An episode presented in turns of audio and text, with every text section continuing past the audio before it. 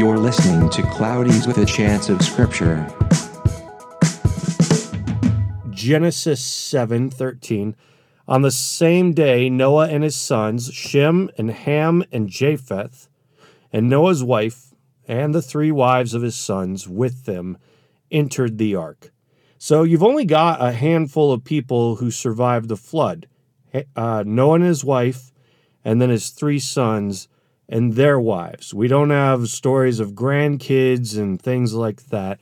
These are the only people who were spared as human beings in the flood because of Noah's righteousness, right? Now remember, they came out of a very evil world. Uh, it was so messed up at the time that God, you know, like is as though he had waited as long as he could. And that's almost what we see in Revelation too. N T Wright, uh, a very great theologian today, talks about in Revelation, like it's as though God is waiting for the totality of evil and darkness to overcome the world before he steps in with his judgment. Why? Well, Second Peter tells us that God wants everybody to be saved, and he hasn't come back yet because he's waiting for more people to be saved. Uh, and that was written around the, the time when people were wondering, when is God going to come back? And Peter's like, you know, people are asking you that question. Just know God wants more to be saved, so he's waiting. Anyways, in Revelation, it's as though you still see that hope hanging out. Look, the world's bad, yeah, but until evil is like completely taken over, there's still a glimpse of hope. Sodom and Gomorrah, same story. There's, uh, if I can find five righteous people there, Abraham, then there's still a glimpse of hope. I won't wipe it out. Um, but with Abraham, this is the one righteous guy. He's pulled out with his family, but his family grew up in a very evil world. The world that they're used to was full of all kinds of stuff. Uh, and we we talked about, you know, the Bible itself doesn't give us a lot of examples as to what the sin looked like, though if you were to consider some of the stuff written in Enoch as just like a glimpse of what uh, the later Jews thought might have been going on in regards to evil during that time, Uh, you'd be able to go kind of like a step deeper in just like Jewish thought of how bad it was. But the Bible still tells us that there's corruption. There's corruption on the earth. There's corruption even in the spiritual world. And there's corruption between the spiritual world and the physical world blending together when the sons of God, that is, spiritual entities, um, start having sex with the daughters of men and creating an off-breed between the two called the Nephilim. That is in the Bible. We're not going to dive deep into that again because we've already gone there. But I say all this to say Noah was blameless for his time. And that was just a comment on Noah. His family is spared. They're not necessarily called blameless for their time or righteous. And we're starting to see as the flood ends that probably the habits of the old world that they grew up in are carrying over into the new world. The things that they've known of life, it's as though they're still living in that place. And we're going to see that in today's story in a way that a lot of people don't recognize uh, because we just read this straight and we don't look for like deeper meaning behind it. So there's a lot of uh, proposals as to how we could read this story out there. Today I'm going to borrow from Michael Heiser, and I don't know if he borrows it from somewhere else. But I'm going to give uh, an idea that he put forth that really deals with all the data of this story in the best way that I can think. Like, it covers all the details, and uh, it makes a lot of sense. So that's the one that I'm going to put forth today. But before we do that, let's just read. So the rainbow's been put up, and now we're getting back, uh, we're getting the new Eden started, but we're starting to see Noah's family, and even Noah himself, Um, finding themselves living out perhaps some of the, th- the sinful ways that they were living before. So here's what we get in Genesis nine eighteen. The sons of Noah who went forth from the ark were Shem, Ham, and Japheth. And then in parentheses, Ham was the father of Canaan. Why would it say that? Well, because it's starting to tell us the story of Canaan, I would propose. Uh, kind of like his origin story, perhaps. These three were the sons of Noah, and from these the people of the whole earth were dispersed. Noah began to be a man of the soil, and he planted a vineyard. He drank of the wine and became drunk and lay uncovered in his tent. So right there, one, one of the first stories we get of Noah now in this new Eden, this new life, now that the world's been um, wiped out by a flood, one of the first glimpses we get of him is him just getting wasted, plastered, and passed out in his tent, right?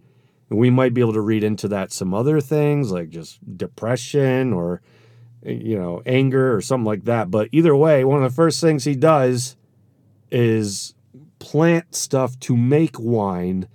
And when it's ripe enough, he makes the wine and he abuses it. So Noah was righteous, but also blameless for the time that he lived in. So perhaps this is just a glimpse as to, um, you know, uh, his, his, maybe it's just a glimpse at just how righteous he was, given how bad the time was. Okay, so it goes on. Uh, he's, right, he's drunk and he lay uncovered in his tent. And Ham, the father of Canaan, saw the nakedness of his father and told his two brothers outside. Then Shem and Japheth took a garment, laid it on both their shoulders, and walked backward and covered the nakedness of their father. Their faces were turned backward, and they did not see their father's nakedness. When Noah awoke from his wine and knew what his youngest son had done to him, he said, "Cursed be Canaan, a servant of servants shall he be to his brothers." All right, let's pause. This is weird, okay? Like, even today, I don't want it to sound crazy here, but if you saw your own father naked, at least if you're a guy, like, that's not the weirdest thing that could ever happen. I don't even know that you would call that sinful, right? Let's say you're in a locker room and you're getting changed because you're at the gym and you're with your dad and you see him naked. Is that really, like, suddenly a curse is going to be upon your family? And you have to understand, like, curses are not just like, ah, you know, saying bad words, angry at his his children. No, uh, ancient people knew that curses carried actual weight, spiritual words that caused physical realities. Uh, so you don't just, like, curse someone willy-nilly or treat it like a, huh, just said a bad word, or I just said words that don't matter. No, a curse and a blessing were very powerful spiritual declarations that they believed carried physical weight in their time. So Noah, to curse his son for seeing his nakedness, that just sounds a little extreme, right?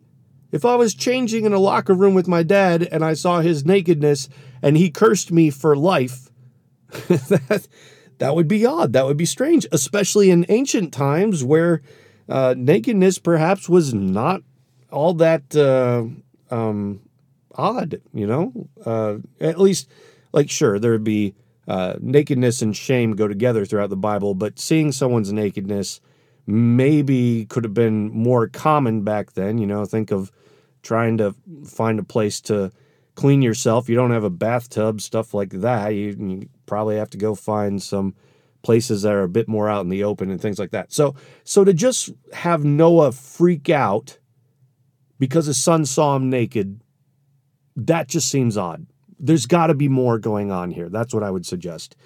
Uh, and I, I never thought about it until Uh, one of my professors in college pointed it out. He's like, oh, well, okay, I did think it was weird and wondered if there was more going on, but I couldn't think of anything more. And my professor began to tell me, you know, um, most likely uh, his son, Ham, had gone in there and committed some kind of illicit sexual act upon his father while his father was uh, drunk and and naked lying there. And I was like, okay, that uh, took a weird turn. I, I I felt like there was something more going on here, but that was kind of an extreme that I wasn't expecting. Uh, but that made more sense to me, right? I mean, if this had happened and Noah is still righteous, like, sure, his son has carried something evil over with him, but Noah would be like, whoa, this was an extreme sin. I I cannot believe that you just slept with your own father or performed some kind of sexual act. on your own father. That that seems a little crazy. So that's what I started to hear. I'm like, okay, so that, that makes more sense. Surely that would uh, make sense of the curse, but we still have something strange going on here, right? Because Canaan is the one who gets cursed, not Ham. Who's Canaan? Well, Canaan is uh, Ham's son. Ham is the father of Canaan, as verse eighteen said, and we'll see again as genealogies show up. And so we stop and we're like, wait a minute, why is Canaan getting cursed? Well, believe it or not, there is a Bible verse that could make sense of this, and this is a Bible verse that Michael Heiser pointed out that finally like made my head explode a little bit here. So we need to fast forward into a boring verse from Leviticus uh, about uh, just kind of the laws. And when we do that, here's what we come across. Uh, when God is saying that you don't have sex within your families, here's the way it gets phrased. And I'm I'm reading from Leviticus eighteen, six through seven in this case. It keeps going on. You just see it continue all over and over again. Uh, but we're just going to read these two verses. None of you shall approach any one of his close relatives to uncover nakedness. I am the Lord. You shall not uncover the nakedness of your father, which is the nakedness of your mother. She is your mother. You shall not uncover her nakedness. You shall not uncover the nakedness of your father's wife. It is your father's nakedness. Okay, so I read into verse eight, actually. And it goes on talking about the nakedness of your sister, your brother, so on and so forth. But right here, you have, first off, it's a euphemism for sex, right? Sure, of course, you shouldn't uncover the nakedness of a relative, but there's a euphemism here too, right? Don't have sex with your parents. Don't have sex with your sister, your brother, so on and so forth. But one of the things that's being communicated here in a Uh, euphemistic way, it's saying like your mother's nakedness, your mother and your father are one. So when you look upon your mother's nakedness, you're looking upon your father's nakedness. All right, so now that we know that in ancient thinking, your father and your mother had the same nakedness because they belonged to one another, they were, you know, joined together. Uh, Let's now implement that idea into this passage, and what we're going to find is it makes more sense of all the data. So let's kind of reread it here. The sons of Noah who went forth from the ark were Shem, Ham, and Japheth. Ham was the father of Canaan. Again, it wants us to know that this has to do with Canaan. Ham was the father of Canaan. These three were the sons of Noah, and from these people of the whole earth were from these people of the whole earth were dispersed. Noah began to be a man of soil and planted a vineyard. He drank of the wine and became drunk and lay uncovered in his tent. And Ham, the father of Canaan, that is the second time we're trying to point out Canaan as an important character here, saw the nakedness of his father and told his two brothers outside, which makes you think like he's gloating, as though he has done something here, right? Hey, I saw this, uh, and it seems again like a euphemism. Not just he saw his father's nakedness, but perhaps as Leviticus is trying to relate it to us, don't uncover someone's nakedness, don't have sex with a relative. But now we can think, since his father's nakedness is also his wife's nakedness, which is his mother's nakedness, we could think of this as his mother. So let's read it in that light. Ham, the father of Canaan, saw the nakedness of his mother, perhaps, and told his two brothers outside. Then Shem and Japheth took a garment, laid it on both their shoulders, and walked backwards and covered the nakedness of their, again, perhaps, mother. Now that already makes more sense, right? Here's here's uh, Noah's sons like trying not to see their mother naked. That just makes a whole lot more sense than them freaking about out about seeing their dad naked. Their faces were turned backwards, and they did not see their, perhaps, mother's nakedness. When Noah awoke from his wine and knew what his youngest son had done to him, he said, "Cursed be Canaan, a servant of servants shall he be to his brothers." Now, Canaan has entered the story in this passage.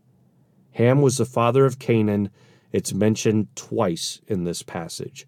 What if this is alluding to the origin story of Canaan? I mean, think about it.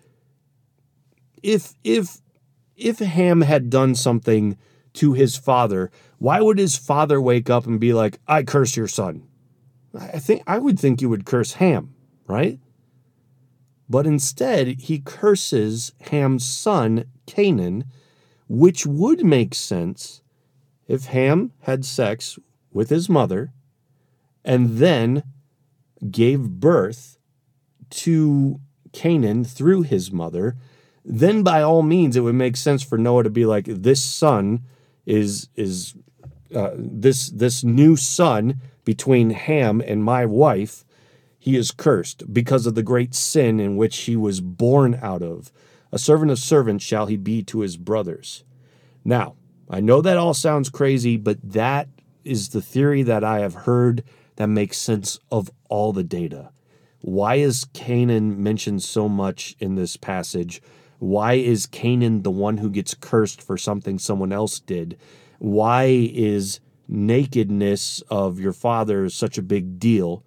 Well, once we take the euphemism and once we take what another passage from Leviticus has already told us about our mother's nakedness and our father's nakedness being the same thing, we can start to connect the lines. We can start to bring the dots all together and make sense of all this strange passage right here. So that's more or less your podcast episode for today. I get it. It's weird, but if you simply come to the conclusion that all that's going on here is Canaan saw his dad naked, like that, that doesn't really make sense of the rest of it. If you come to the conclusion that he did some kind of illicit act with his father, that makes a little more sense because it makes sense of why he would be so upset. But if you bring in his mother, well, that makes sense of all the data, and it actually can be seen Uh, as a possibility from the rest of the way the Bible writes. So with that being said, that is uh, your your theory of today. Uh, and I hope that uh, maybe it helps you think in a more cleared up way. It definitely shows you, again, the world that Ham would have come out of. It was an evil place, right? So much so that God had to wipe it out because Ham is still thinking like the world that he grew up in.